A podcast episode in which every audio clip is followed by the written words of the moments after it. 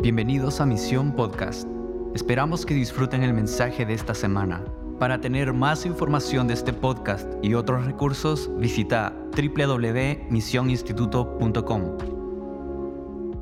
Quiero hablarles en esta mañana sobre, a veces Dios me ayuda a definir lo que está haciendo en una generación con ciertos eh, rótulos Hace un tiempo Dios me habló de una generación de hijos de la intimidad, que eran personas que nacían en el secreto, que en estos ambientes nacían personas que iban a manifestar al Padre en la tierra, hijos de la intimidad. ¿Cuántos hijos de la intimidad hay en este lugar? Sí.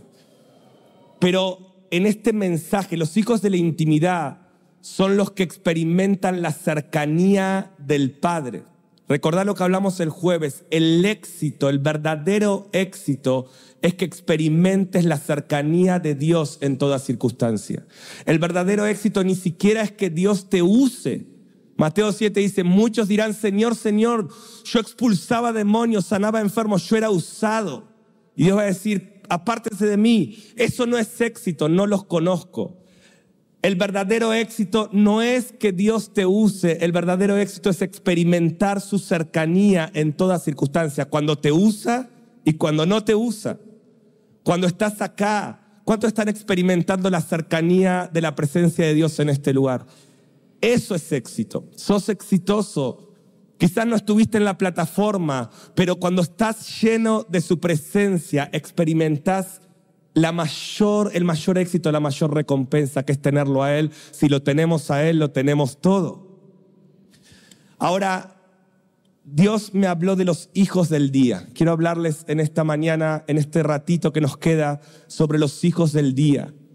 Pablo llama a la generación que tiene claridad en los últimos tiempos, a la generación llena del Espíritu, a la generación del día del Señor, a la generación que prepara el camino, Pablo los va a llamar los hijos del día.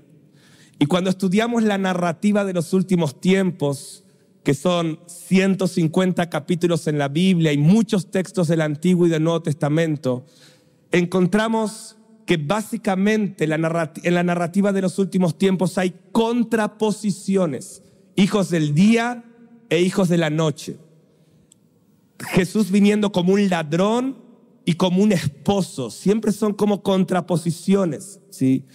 Eh, los hijos de la noche serán sorprendidos. La venida del Señor es como un ladrón. Es algo más tenebroso, más oscuro. Pero los hijos del día recibirán un esposo. Nosotros mezclamos todo. Pero en la palabra están muy marcadas estas contraposiciones. Algunos experimentarán lo terrible del día del Señor. Para algunos anunciar que se acerca el día es, es un anuncio de juicio, pero para otros anunciar que se acerca el día es un anuncio de esperanza.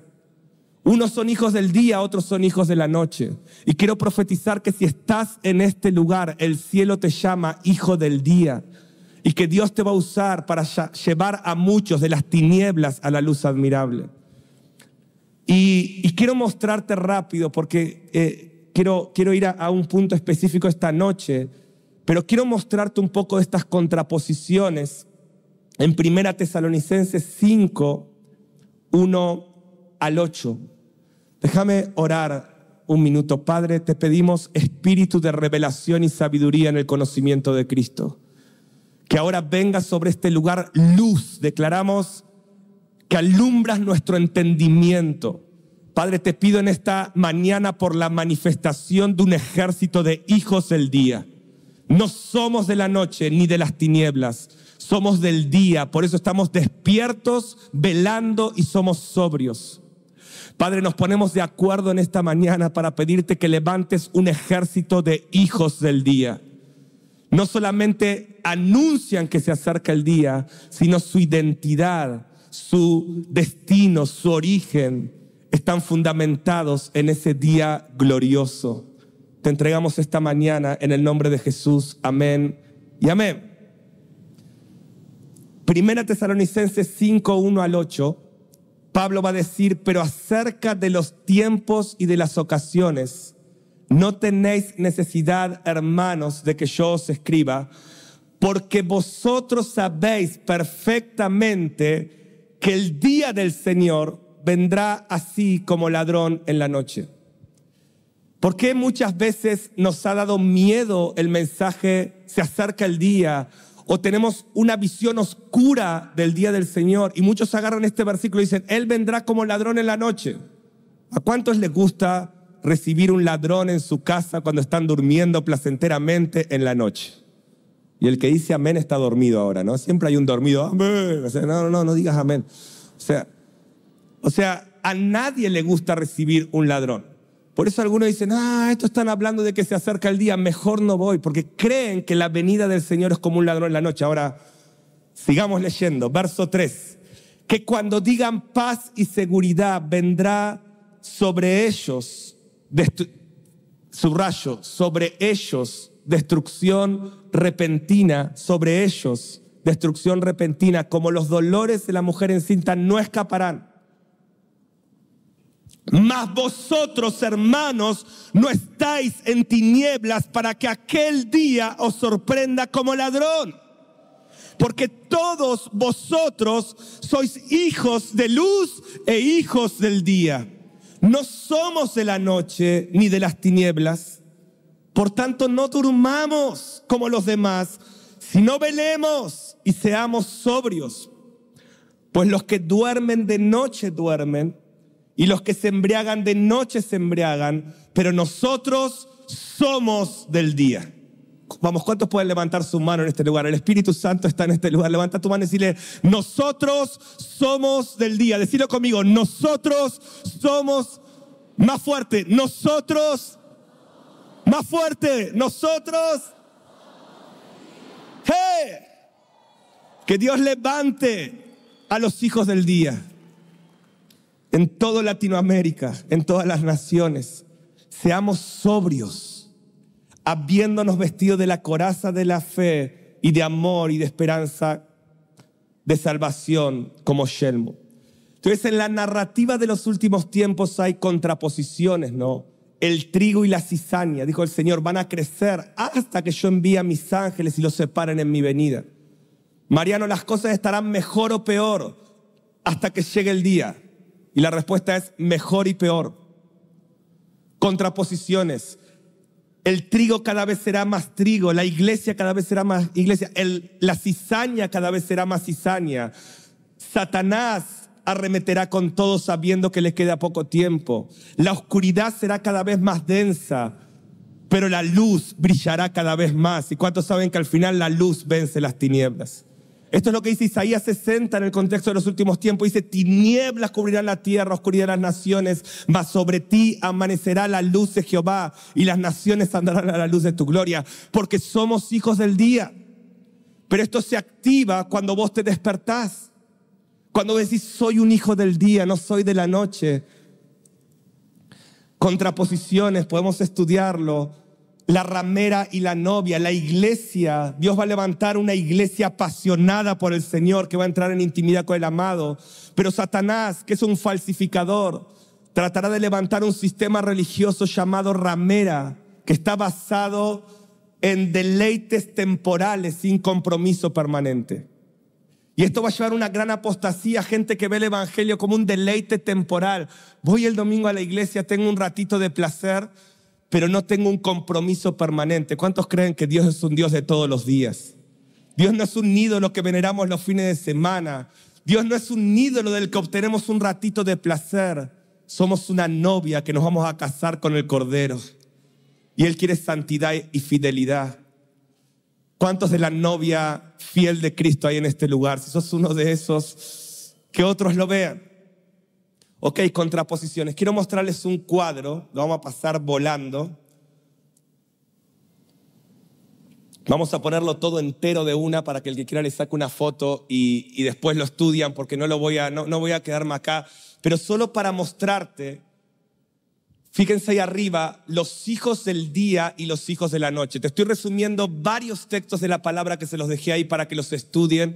Una vez más, ¿cuántos van a estudiar todos los materiales?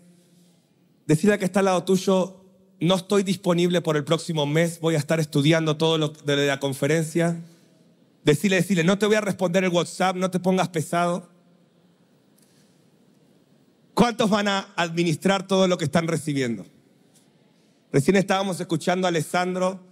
Bueno, con mi esposa y mi familia, el lunes salimos de viaje para ir a ministrar a Estados Unidos por una semana y luego nos vamos a tomar una semana de vacaciones y dijimos, ya tenemos para las vacaciones estar viendo, dijimos, estamos escuchando a Alessandro y le digo, ¿cuántas veces tenemos que volver a escuchar esta enseñanza? Yo voy a ser un buen administrador de la gracia recibida. Hay una generación que encuentra placer en quedarse en la mesa conversando con el Señor. Amén. Entonces, los hijos del día, ¿se ve ahí? Este yo lo uso en misión, lo llamo mi pecadómetro. O sea, cuando alguien está en pecado, lo señalo. No, no, no. Ya se esconden, ¿no? Se ponen. Entonces, los hijos del día, ¿eh? ¿cómo me tiembla el pulso? Ahí está. Los hijos del día, para ellos el día del Señor, ¿se acuerdan la enseñanza del jueves? El día del Señor es, es una temporada, se comió una temporada, un día y el comienzo del milenio. O sea, para los hijos del día, el día del Señor es grande. Para los hijos de la noche, el día del Señor será terrible. Ahora se los voy a mostrar en algunos versículos, pero toda la narrativa de los últimos tiempos tiene esta contraposición. Para los hijos del día, el regreso de Cristo será como un esposo. A medianoche se oirá un clamor, dijo Jesucristo. Aquí viene el esposo en medio de la noche, cuando la cizaña esté creciendo en las naciones. Va a haber voces en el mundo. Una saldrá de una conferencia llamada Intimidad con el Amado, que les dirán a las naciones, el esposo está viniendo. Y habrá una generación que responderá. Es si entendés que sos la generación de la cual Jesús habló en Mateo 25. Que íbamos a responder. Jesús habló de vos en la Biblia en su último sermón. Para ellos será como un esposo. Los hijos de la noche ven la venida del Señor como un ladrón. Y a veces en la iglesia decimos, Jesús viene como ladrón. No, no, esos son para los de la noche. Nosotros no somos de la noche ni de las tinieblas, somos del día. Por lo tanto, seamos sobrios.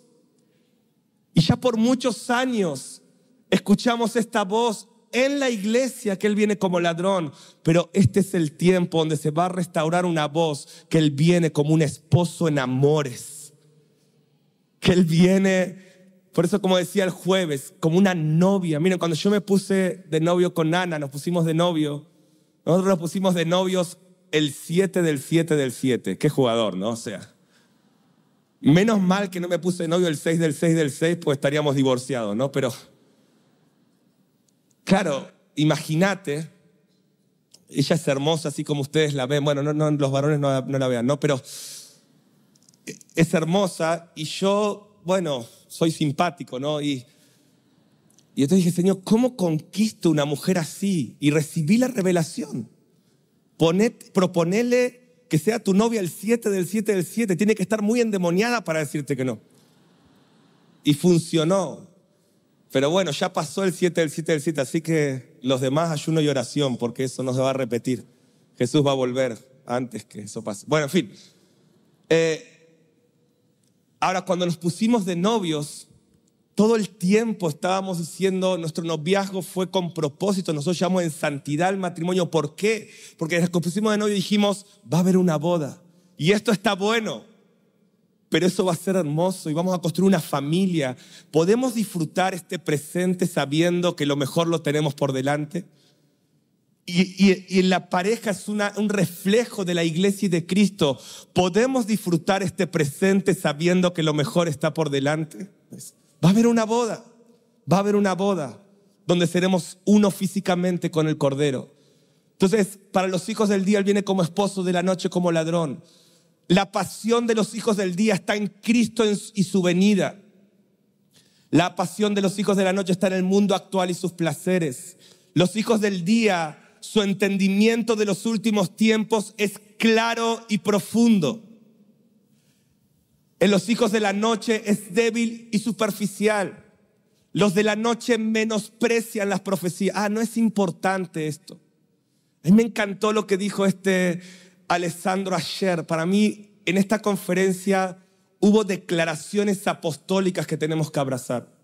Una dijo esto, dijo, la iglesia debe ser cruciforme carismática y escatológica. Oh, mi hermano, comete ese bistec, dirían los americanos. Los argentinos decían, comete ese bife de chorizo espiritual, ¿no? O sea, ¿para qué les di esa idea? Algunos ya se fueron, ¿no? Vuelvan, vuelvan acá.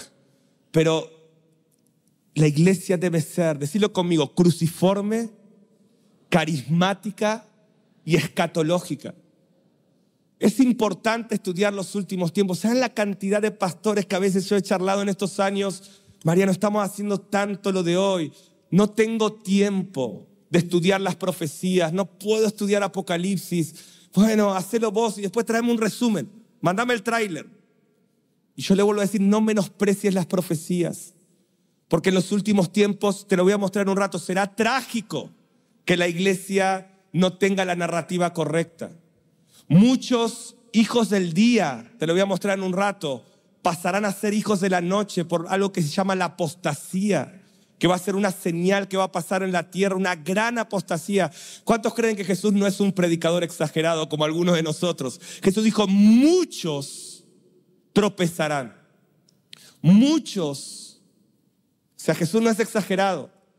Por eso, ¿cuántos van a fortalecer la narrativa de ser hijos del día? Que tu conocimiento sea profundo. Los hijos del día velan y oran, los de la noche duermen e ignoran. Los hijos del día, su servicio y ministerio son como trigo y obras inconmovibles. Los hijos de la noche, cizaña y obras inefectivas. Los hijos del día, el mensaje que predican y consumen es el evangelio del reino centrado en Cristo. Los hijos de la noche, un evangelio temporal centrado en las necesidades del hombre. Los hijos del día, su actitud frente a la presión venidera es perseverancia para ver victoria y recibir recompensa. Los hijos de la noche, su actitud frente a la presión que viene, y ya está pasando, pero se va a multiplicar, será apostasía, derrota y juicio. Vamos a contender hoy para que Dios despierte en el cuerpo de Cristo a los hijos del día. No somos de la noche y de las tinieblas. Veamos un par de versículos que resumen este cuadro de la boca del apóstol Pablo. Segunda Tesalonicenses 1, 7 al 10. Y vosotros que sois atribulados. Pablo le está hablando a los hijos del día. Dice a ustedes que van a pasar pruebas. Darles reposo con nosotros. ¿Cuándo nos va a dar reposo? cuando se manifieste, decir conmigo manifieste. Cuando Él aparezca, el Señor Jesús desde el cielo, todo ojo le verá, con los ángeles de su poder, en llama de fuego, para dar retribución a los que no conocieron a Dios. ¿Pueden ver la contraposición? Cuando Él se manifieste, a ustedes les va a dar reposo, hijos del día, pero a los hijos de la noche les dará retribución a los que no obedecen el Evangelio del Señor Jesucristo, los cuales sufrirán pena de eterna perdición, excluidos de la presencia del Señor y de la gloria de su poder. Cuando venga en aquel día, y ahora nos cambia, cambio de cámara, hijos del día, dice, para ser glorificado en sus santos, y ser admirado. O sea, dice, en todos los que creyeron por cuanto nuestro testimonio ha sido creído en nosotros. Los hijos de la noche, cuando llegue el día, van a decir, ¡ay! Y va a ser juicio eterno. Pero los hijos del día, perdón, esos son los de la noche, los del día, dice que lo van a admirar, van a decir, ¡ah! Y en un abrir y cerrar de ojos serán tomados y glorificados. Dice, en ese día que Él se manifieste, unos serán llenos de asombro y admiración. Eh, él no es un predicador exagerado. ¿Saben lo que es que Él vendrá en gloria? A veces el culto está bueno y decimos qué gloria que hubo. Pero vos no sabés lo que es la medida de gloria que los hijos del día van a experimentar cuando el Señor se manifieste. Y los hijos de la noche dice que van a recibir juicio. Un texto más, acompáñenme, 2 Tesalonicenses 2, 1 al 4.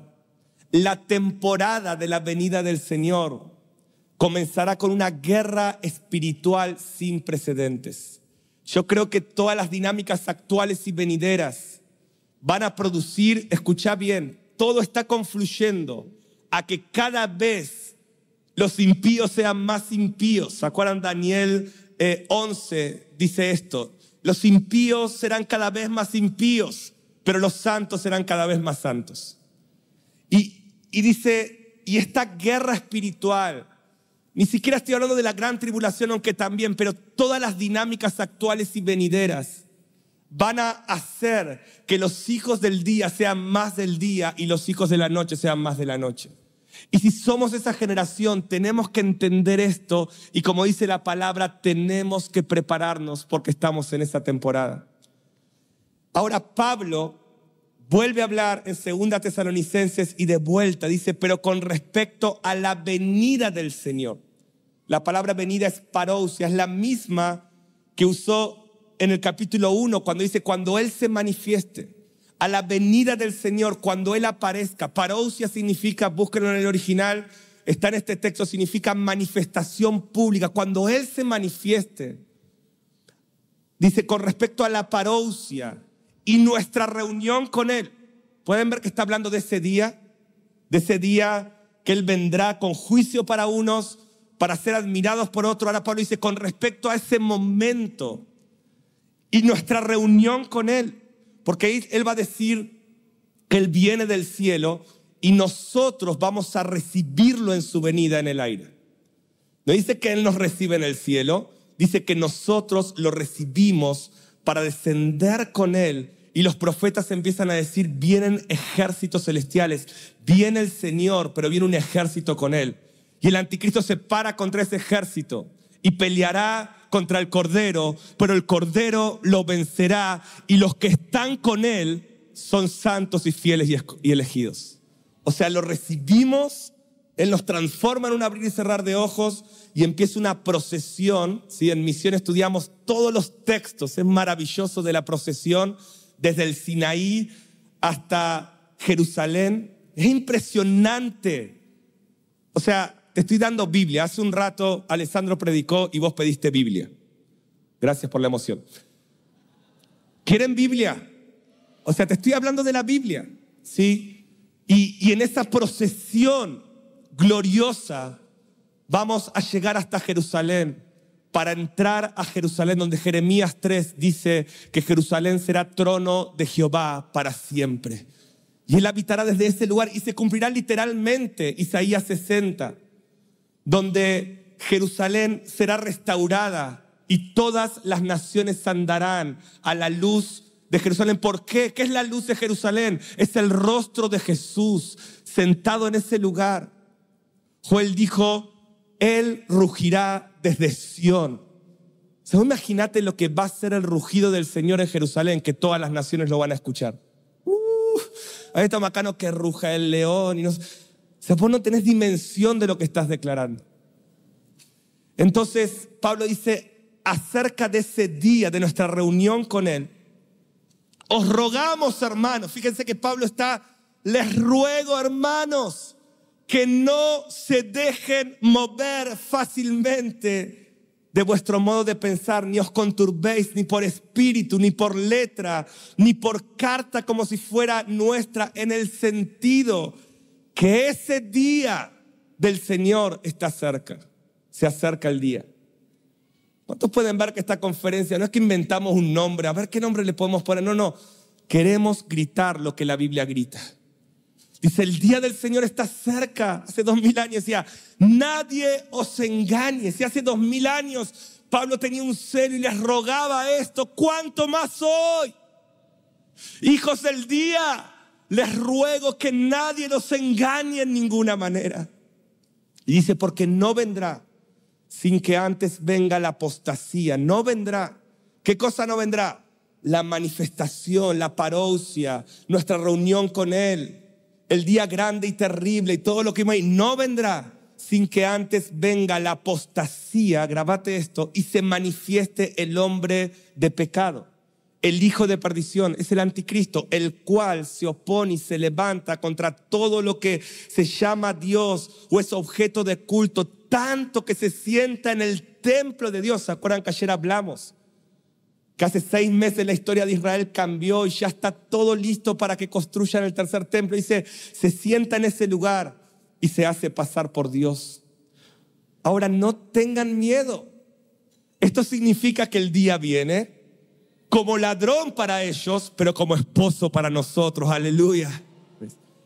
Ahora dice, no vendrá sin que antes las cosas se pongan difíciles sin que haya muchos que apostaten. Habrá muchos que rechazarán la fe, habrá muchos que diluirán el Evangelio, pero también habrá otros que perseverarán hasta el final. Yo estoy convencido que está hablando de nosotros. Y si no somos nosotros, serán tus hijos. Y si no serán tus hijos, serán tus hijos. Tenemos que prepararnos. ¿Cuántos dicen amén en esta hora? Ahora, rápido, en esta última parte, quiero hablarte y prestarme atención de tres características que veo clave de los hijos del día. Yo quiero profetizar ahora a tu espíritu. Yo sé que tu mente está entendiendo, pero quiero profetizar a tu espíritu. Sos un hijo del día, eres una hija del día. Para esta hora hemos llegado. No te dejes engañar, no te dejes mover. Para esta hora a veces queremos volver a ser la iglesia primitiva, pero la iglesia primitiva decía, eh, yo quiero ser como la iglesia de los últimos tiempos, porque ellos lo vieron ascender, pero nosotros lo veremos descender. Hechos 1, 11. Dice que ellos vieron a Jesús ascender, a ese hombre del cielo. Oh, cómo amo ese mensaje de la ascensión. Vieron al hombre del cielo ascender y se entristecieron. Esos ángeles aparecieron y dijeron, varones galileos, no se pongan tristes, así como lo están viendo ascender, así, visible, a la vista de todos, lo están viendo ascender entre las nubes, así de la misma manera habrá una generación que lo verá descender de las nubes. Y nosotros somos esa generación. Esto es cosa seria, mi hermano. Por eso seamos sobrios, seamos sobrios. Y ser sobrios no es ser serios. Por eso celebro lo que recién hablaba Alessandro. Ser sobrios es ser llenos del Espíritu Santo. No se embriaguen con vino, sean llenos del Espíritu Santo. ¿Están conmigo en esta mañana? Ahora, rápido, primer característica. Esto voy a pasarlo rápido en misión. Hicimos toda una serie este semestre, así que después lo pueden buscar en YouTube. Pero los hijos del día aman su venida no solo saben que Él viene, no solo estudian escatología, han desarrollado un amor fervoroso por su venida. Este texto de 2 Timoteo 4:8 es, es, tan significativo para mí, porque este fue el texto que Dios usó en el 2007, 2008 para despertar el llamado Maranata en mi vida y ponerme a estudiar las escrituras cuando yo vi este texto sobre amar la venida, yo dije, Padre, yo sé que Jesús va a volver, soy hijo de pastor, siempre me lo han enseñado. De hecho, tengo miedo a que venga porque me dijeron que Él viene como ladrón en la noche. Yo soy de los que me crié viendo ciertas películas donde de repente la venida del Señor era que ropa quedaba en el piso y que el nenito veía la afeitadora de su papá andando solo. Y dice, ¡ah! Sí, tipo la de mi pobre angelito, la de Kevin, pero no, no, esto digo para esta nueva generación. Pues mi pobre angelito es viejo también, no, perdón, borren eso. Pero, en fin, quedaba la afeitadora y se escuchaba una música, se han quedado atrás. Y yo, ¡ah! yo me acuerdo cuando vi eso por primera vez. Esta generación ni sabe de lo que estoy hablando, gracias a Dios. Pero hay otros que sí saben y ahí se deschaba la edad, ¿no? Pero, y, y yo me acuerdo al otro día me levanté, papá se había ido a trabajar temprano y justo dejó la afeitadora enchufada. Yo me acuerdo con mi hermano, estuvimos una semana sin dormir. ¡Nos quedamos! Y caía la, guillotina, no cry. Yo sentí mi cabeza que rodaba. No, miren cómo Satanás estaba cerrando. Por eso Pablo dice, no se dejen mover fácilmente con fábulas, con historias que no son los versículos, lean los versículos, que la Biblia te dé la narrativa, no un video de YouTube. Mariano, es que yo vi el meme, que está toda la ropa, o vi el video. Que esta generación tenga la narrativa bíblica para tener claridad y estar preparada para todo lo que viene. Y yo te quiero, por eso yo te desafío, no aceptes lo que yo estoy diciendo, agarra cada versículo, estudia cada versículo, escudriñalo, pedir al Espíritu Santo. Pero claro, el, amor echa fuera el temor, pero el temor debilita el amor. Entonces Pablo va a decir, ya estoy para ser sacrificado y el tiempo de mi partida está cercano. Este héroe de la fe está escribiendo a su discípulo, dice, estoy terminando, dice, he peleado la buena batalla, he acabado la carrera, he guardado la fe. Por lo demás, me está guardada la corona de justicia, la cual me dará el Señor, el juez justo, en aquel día.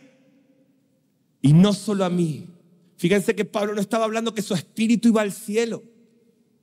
Dice, yo estoy esperando la corona del día en que Él venga para ser admirado por todos sus santos. En aquel día él me dará un cuerpo resucitado. Los que vivimos, los que hayamos quedado hasta ese día, recibiremos un cuerpo glorificado. Pero los que hayan muerto en Cristo también resucitarán de las tumbas y recibiré una corona que me dará el juez justo en aquel día. Y no solo a mí, sino a todos los que aman su venida. Y de vuelta venida es parousia. Los que aman esa manifestación. Los que aman ese momento glorioso. Y de vuelta, tengo que pasar esto rápido, pero hemos enseñado mucho estos días sobre esto, que el secreto del secreto del secreto de Pablo es amar su venida. Pablo dice, he peleado la buena batalla, he acabado la carrera, tengo la fe intacta y Timoteo el secreto es amar la venida. Fíjense que lo, lo lógico sería, he peleado la, he, peleado la buena batalla, he acabado la carrera, he guardado la fe. Timoteo, pelea bien. Timoteo, corre bien. Timoteo, guarda la fe y vas a llegar. Pero no, él dice, el secreto, estas son las matemáticas de Dios. Si vos querés pelear bien, correr bien y fortalecer tu fe, el secreto es amar ese día. Por eso es un grito en la Biblia. Y a mí el Señor me consumió en esos años. Oh, cuando yo leí esto, dije, Señor, yo no amo tu venida. Lo siguiente que hice fue meterme por años, muchos saben mi testimonio, en, un, en, mi cuarto a, a, estudiar Apocalipsis y empezar a buscar. Gloria a Dios que hoy lo podemos hacer con comunidad. Es mucho más fácil, es mucho más rico, es mucho más poderoso. Pero en aquella época era solo pero hoy Dios está levantando un ejército de hijos del día y esto no para hasta que Él venga. Por eso hoy no tenemos excusa. Amar la segunda venida no es amar un evento, es amar una persona. El amor por la segunda venida, decíamos el jueves, es una extensión de tu amor por Cristo. Amar la segunda venida no es amar un evento. Cuando me puse de novio con Analía, no es que amaba el evento de la boda, no es que amaba la fiesta de la boda, la amaba tanto a ella. Yo me acuerdo, ¿no? Bueno, la amo, pero estoy hablando de ese momento. Me acuerdo que la dejaba, te amo mi amor, ¿eh? Ojo. Pero yo me acuerdo que, claro, éramos novios y nos portábamos bien y, yo, y salíamos a comer algo y la dejaba en su casa y yo me iba en el auto diciendo, no veo la hora de no tener que dejarla más. Y los que están enamorados saben lo que digo. Decir, quiero, qué lindo sería estar para siempre con ella y que tengamos nuestro hogar y nuestra familia y despertarnos y hemos vivido tantas cosas, pero qué hermoso es esa sensación de decir, quiero estar más cerca, quiero tener a la persona que amo más cerca. Eso es amar la venida del Señor. No es amar un evento, Mariano, vos sos de la segunda venida, yo soy de la primera. Hay gente que me dice, ah, Mariano, esa pasión que tenés por la segunda venida, yo la tengo por la cruz. Y yo lo miro como diciendo, no es la primera, no se trata de la primera venida, no es una competencia, a ver, ¿quién ama más la primera y quién ama más la segunda? Se trata de una persona, ¿quién ama más a Cristo? Porque cuando amas a Cristo, amas la cruz, amas las bodas, amas hoy la llenura del Espíritu Santo que te hace verlo en, cara, en parte, pero querés verlo cara a cara. No hay que elegir, Dame a Cristo, dame a Cristo. Por eso vuelvo a decir, ok, yo necesito muchas palabras y me gusta desarrollarlo así, escribir libros, pero vamos gente como Alessandro, que en una frase dice lo que yo escribo en 250 páginas, ¿no? La iglesia tiene que ser cruciforme, carismática y escatológica. Pero estas no son palabras vacías, esto es Cristo, el que era, el que es y el que ha de venir. Y quiero pasar rápido al otro punto que me interesa, pero el lenguaje de los últimos tiempos es el amor. Creo que Marcos dijo algo de esto, pero siempre que vemos el escenario de los últimos tiempos, Jesús dice, el problema es el amor. Dice, el amor de muchos se enfriará. El que no amare al Señor sea anatema, maranata. ¿Se acuerdan? 1 Corintios 16, eh, 22, cuando aparece esta, esta palabra maranata, el lenguaje es el amor no es un estudio vacío. Si tu, si tu escatología, si estar en esta conferencia no te hace amar más a la persona de Jesús, no se te están revelando los últimos tiempos. Si estudiar Apocalipsis no te hace gritar, ven, me quiero casar con el Cordero. Espiritualmente quiero verlo cara a cara y nunca más dejar de mirarlo. Oh, Mariano, me encantan las conferencias como esta pero yo quiero verlo cara a cara. Si tu escatología no hace crecer tu amor por Él, cuestionala. Segunda Tesalonicenses 2.8 habla que cuando se manifieste el anticristo, ¿se acuerdan que dice, no vendrá sin que antes venga una apostasía y, un hombre, y se manifieste el hombre de pecado? ¿Cómo va a funcionar esto? Miren lo que dice. Dice que con toda perversidad engañará a los que se pierden por haberse negado a estudiar la verdad. ¿Dice eso? Por haberse negado a estudiar escatología. ¿Dice eso? Dice amar. Decí conmigo amar. Que Dios hoy te bautice con amor por su venida. Por eso Pablo dice, la corona es para los que aman su venida. Amén. Y se los dejo ahí para que lo estudien después. Pero este mismo texto, dos, dos versículos después, Pablo va a decir Demas. Pongámoslo un, minuto. Segunda Timoteo 4:10 dice Demas. ¿Quién era Demas? Un discípulo fiel. Demas era un colaborador de Pablo, está en Colosenses. Demas, escucha lo que voy a decir y déjame explicarte en un minuto, representa la apostasía de los últimos tiempos. Demas empezó bien, pero perdió la batalla, abandonó la carrera y perdió la fe. ¿Por qué? Y acá tienen el secreto, dice, porque Demas me ha desamparado. ¿Cuál era el problema de Demas? Amando el mundo. La palabra mundo es cosmos, es estado actual de las cosas. Demas era un colaborador, era un siervo que se enamoró tanto del estado actual de las cosas y amó más esta era que esa era. Amó más este tiempo que ese tiempo. Y Jesús dijo, prediquen el fin del mundo, que qué es predicar el Evangelio del reino, que es el, el fin del mundo, no es el fin de la tierra, es el fin del estado actual de las cosas para recibir el reino venidero, donde todas las cosas actuales serán redimidas y transformadas para que Él pueda hacer su habitación con los hombres. No podés amar el mundo y la venida de Cristo. ¿Ves? Amar la venida de Cristo te hace más efectivo para predicar el Evangelio del Reino en el mundo. Amar la venida de Cristo es un combustible, escucha lo que voy a decir, que protege tu corazón de la apostasía de los últimos tiempos. Después lean todo en segunda, segunda Timoteo 4, Pablo viene hablando de esto, dice, en los últimos tiempos muchos seguirán fábulas, en los postreros días muchos no sufrirán la sana doctrina, muchos escucharán mensajes que parecen lindos pero están inspirados por demonios y esto va a terminar una gran apostasía.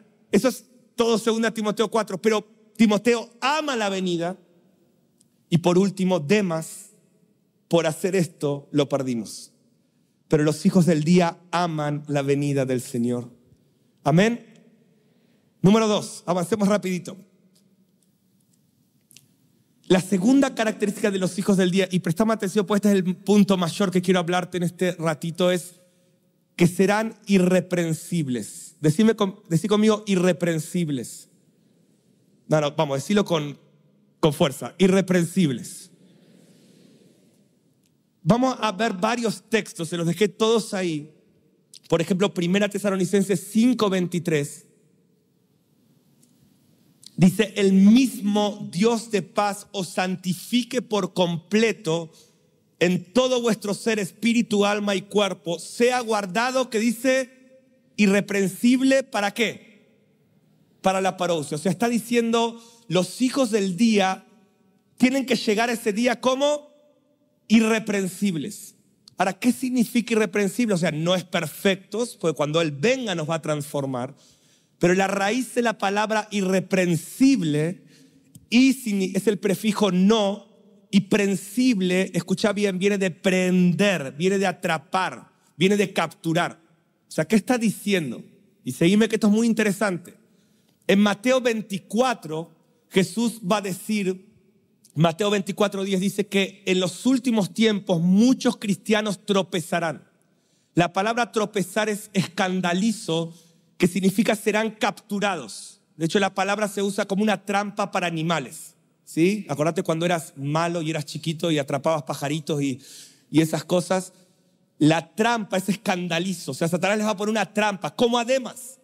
Le puso una trampa, lo sedujo con el amor en el mundo, lo sedujo con fábulas y falsas ideas sobre el regreso de Cristo y lo atrapó, lo prendió.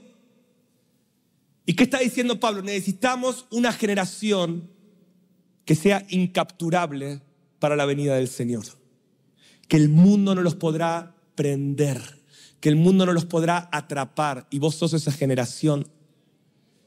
Por eso me encanta, eh, ayer cuando escuchaba Benji tu prédica, Dios me trajo tan fuerte Juan 14:30, porque este arrepentimiento, esta santidad que fue derramada ayer acá, Jesús me recordó cuando Jesús dice, el príncipe de este mundo está viniendo y él no tiene nada, ninguna parte en mí.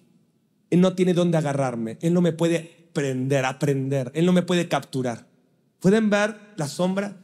Dice, el príncipe de este mundo viene. Ahora, la narrativa es, la apostasía viene, el anticristo viene. Tienen que llegar irreprensibles. ¿Alguien lo está entendiendo? Entonces, cómo esta tiene que ser nuestra actitud. Este, este, esta temporada está llegando, pero Él no tiene dónde, Satanás no tiene nada de mí. Que esta sea un fin de semana donde la llenura del Espíritu, la gracia de Dios, la misericordia del Señor, la violencia espiritual, la palabra de Dios y todo lo que estás eh, escuchando, levante un celo en tu corazón para que Satanás no tenga nada para poder agarrarte. Ahora, no es perfección, es humildad. No es, no es algo personal, es vivir en la comunidad del cuerpo de Cristo. Por eso celebro tanto lo que Dios nos hablaba ayer. No dejen de congregarse. Vivan en comunidad, busquen a Dios juntos. Si vos realmente, si vos realmente pones en práctica y administrás todo lo que Dios está hablando en estos días, oh, Satanás le va a quedar muy poco para agarrar, atrapar, para aprender de vos y vas a llegar irreprensible. Hijos del día, vamos a llegar irreprensibles. Ahora, ¿cuál es la estrategia? Esto es muy interesante. ¿Cómo Dios nos hace irreprensibles? Tendremos que perseverar. Segunda Pedro 3:9. Dios está en el asunto de hacernos irreprensibles. Y escucha este texto que a veces lo hemos malinterpretado. Algo dije el, jueves. El Señor no retarda tarda su promesa, según algunos tienen por tardanza. porque Él no viene ya, que haga lo que tenga que hacer?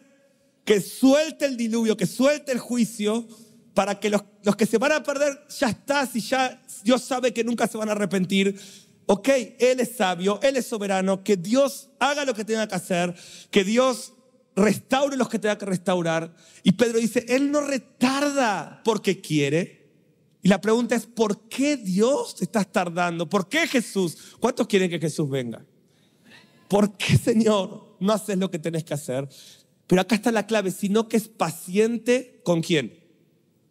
¿Con, ¿Con quién?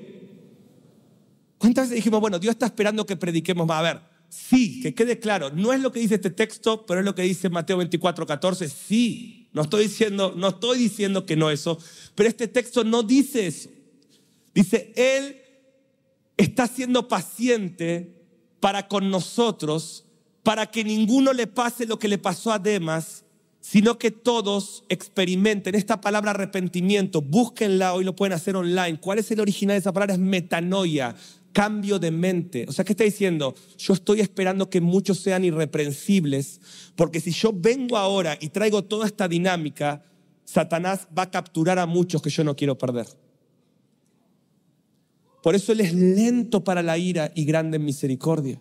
Pero eso no significa que Él no quiere venir. Teníamos esta charla con, Johnny del equipo de misión sobre Matusalén, ¿no? Qué charlas divertidas que tenemos a veces en misión. Y ustedes saben que Matusalén, se los quiero decir en dos minutos porque tiene todo que ver para entender este texto.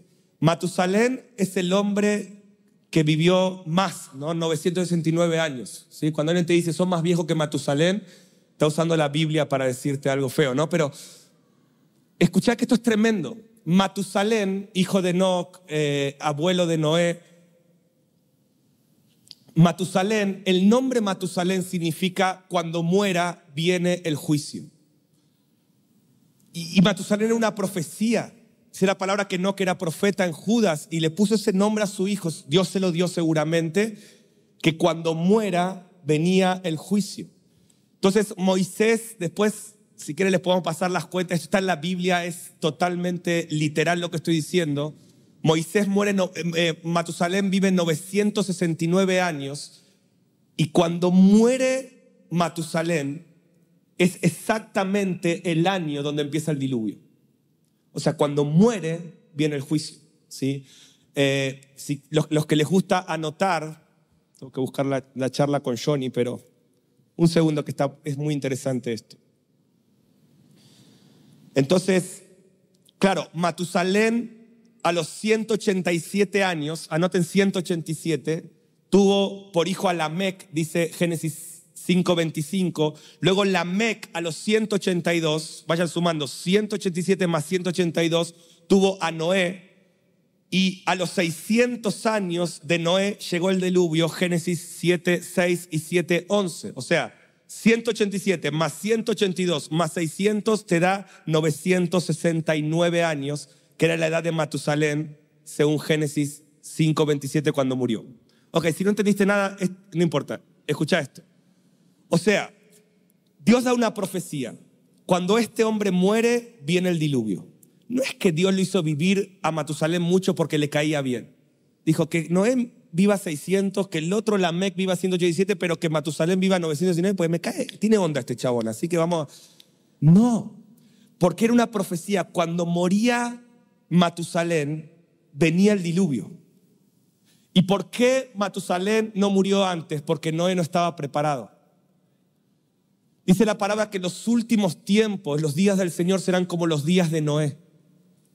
Y estamos en los días de Noé, pero necesitamos que se despierten los Noé de nuestros días. Dios no retrasa su promesa como muchos tienen por costumbre.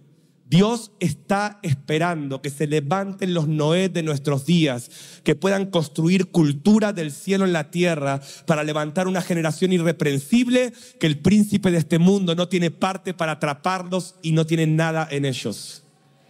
¿Cuántos están entendiendo? ¿Cuántos están entendiendo? Te estoy dando Biblia, ¿eh? Que quede claro esto. Esto no es una revelación volada. Yo estoy 100% de acuerdo con, con con Alex. Yo no estoy acá, ah, qué revelación, no, no te estoy dando Biblia. ¿Sí? Esta es la palabra de Dios y de última, que Dios te despierte más amor por la palabra. Porque a veces estamos domesticando ese libro salvaje. Amén. Ahora, venite, Agus, que me quedan siete minutos. Pero ahí yo les dejé todas las notas.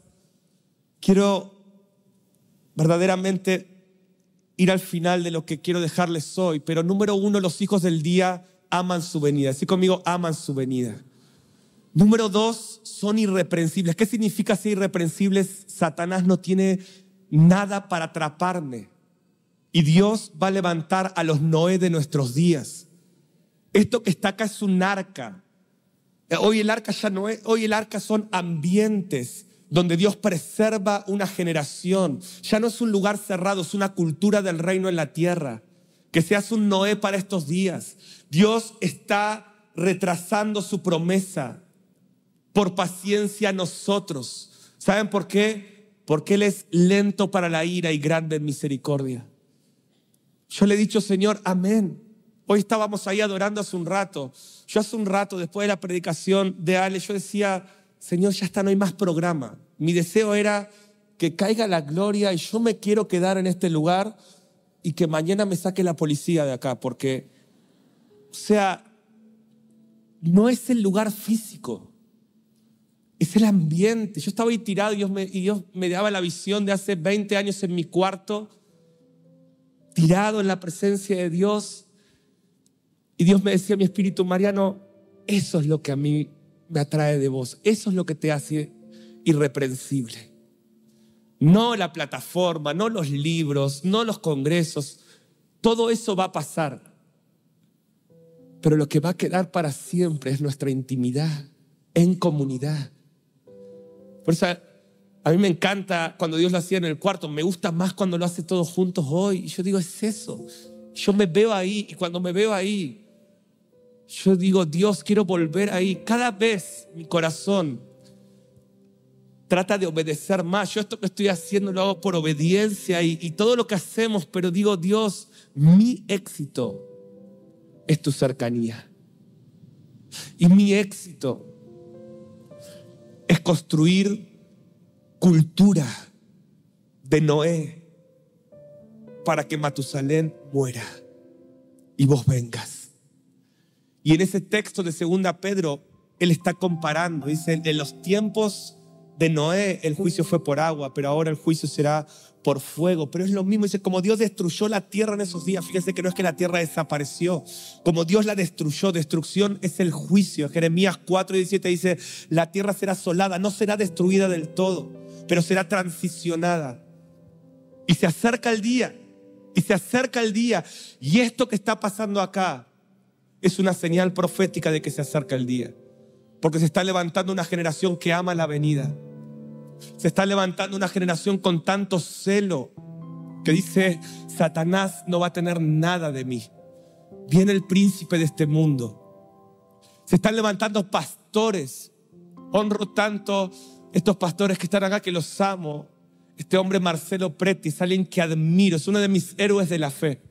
Él pasó una experiencia que creo que pocos podrían soportar. Es un tremendo predicador, un tremendo pastor, pero es cuando Satanás viene a tratar de capturar tu fe donde yo veo que se manifiestan los héroes de la fe. Y cuando pasó una tragedia en su familia, él es de Boston, pastor, me has ministrado tanto.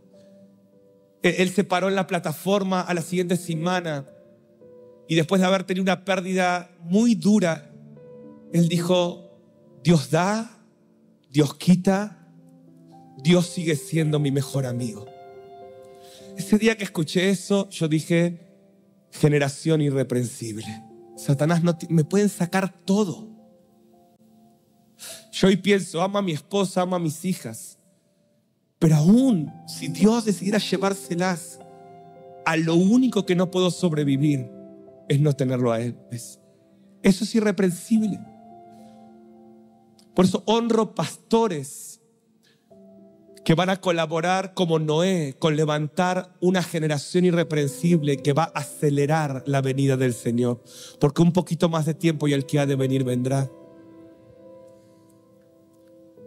En estos dos minutos solo te lo ministro, ahí tienen los apuntes, pero la, última característica que les quiero dejar de, de los hijos del día, escucha esto, es que ellos son la herencia de Jesús. Dame un par de minutos porque esto es, una verdad bíblica muy poderosa. ¿Qué es esto? Él es nuestra herencia, pero vos sos su herencia. No sé si me escuchas, por eso somos tan egoístas, como no entendemos matrimonio, no entendemos boda. Y, y cuando ames la venida de Cristo se te va a revelar el paradigma nupcial. Todavía recuerdo cuando empezó intimidad con el amado, año 2004.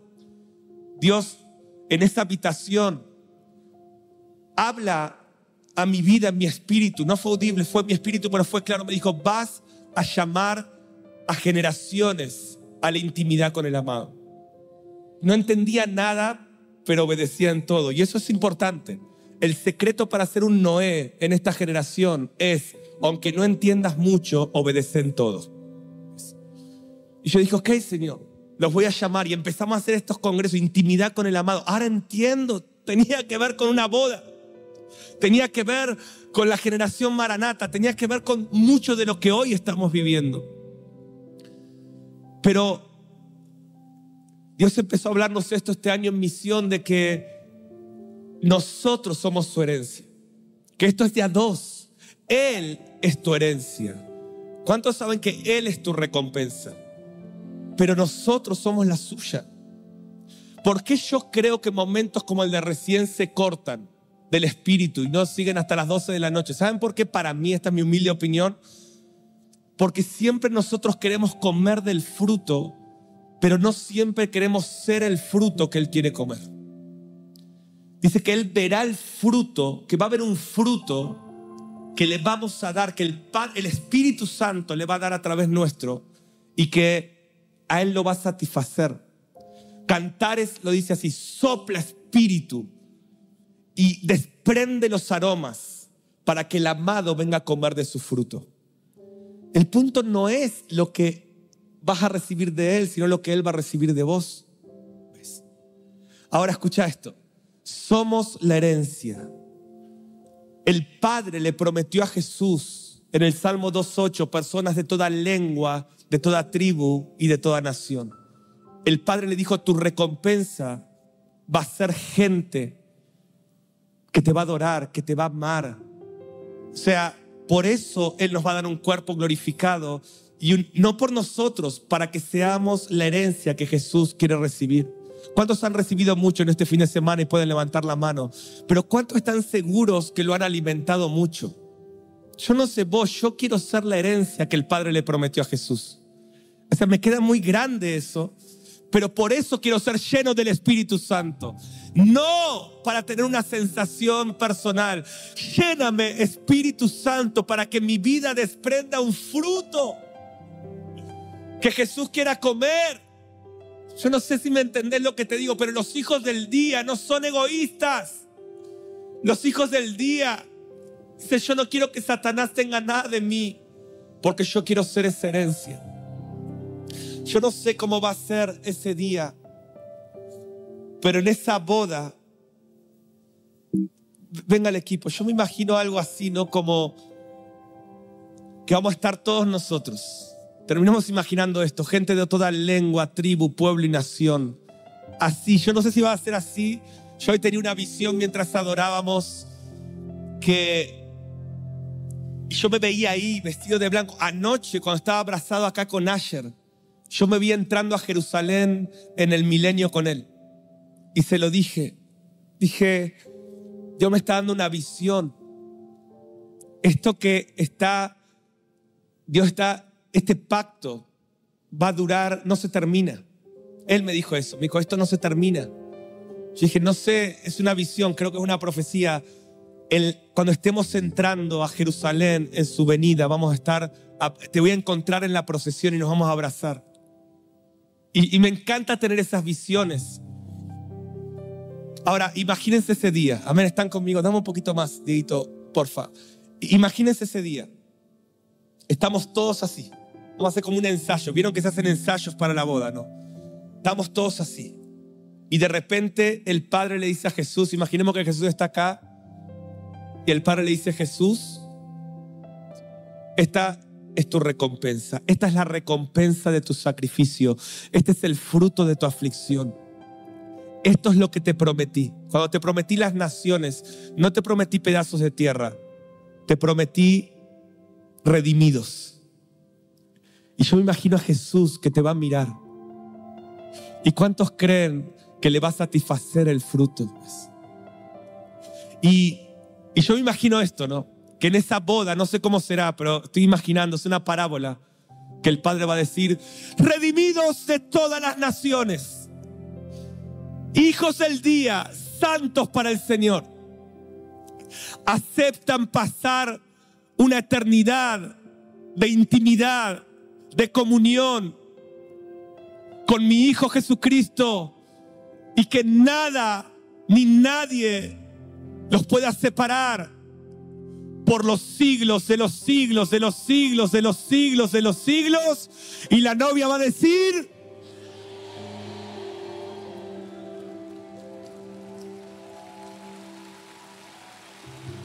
millones de millones de millones de millones de millones de santos de toda la historia redimidos.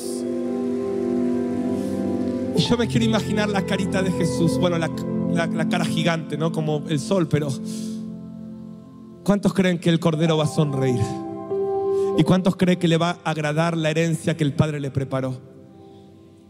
Pero para mí lo más fuerte aún no es eso, es cuando el Padre le diga a Jesús, Jesús, vos querés aceptar estar con ellos, mirá, han perseverado hasta el fin. Muchos de ellos han padecido, acá hay muchos mártires, mira, esos son todos los mártires de la gran tribulación. Ellos, ellos son los mártires de la historia. Ellos son los que no amaron el mundo y por eso recibieron la corona que no solamente fue un premio, fue un cuerpo glorificado, fue una mente sana para amarte, fue un corazón leal para nunca más serte infiel. Y yo creo que Jesús, que el Padre le va a decir a Jesús, Jesús, ¿vos querés estar con ellos para siempre? Yo creo que Jesús va a decir, Abba, en la cruz ya dije que sí, pero me vuelvo a comprometer. Vos puedes entender que sos el deseo de Jesús para siempre. Y Jesús va a decir que sí. Y no solo va a decir que sí, escucha esto. Él dice que va a confesar tu nombre delante del Padre. ¿Cuántos le dan gloria? ¿Cuántos le dan gloria? ¿Cuántos le dan gloria? Por eso decimos, Maranata, ven Jesús. Se acerca el día, ponete de pie, aplaudí, aplaudí fuerte al Señor, aplaudí fuerte al Señor, aplaudí fuerte al Señor. Gracias por escucharnos. Esperamos que este mensaje te bendiga y transforme tu vida.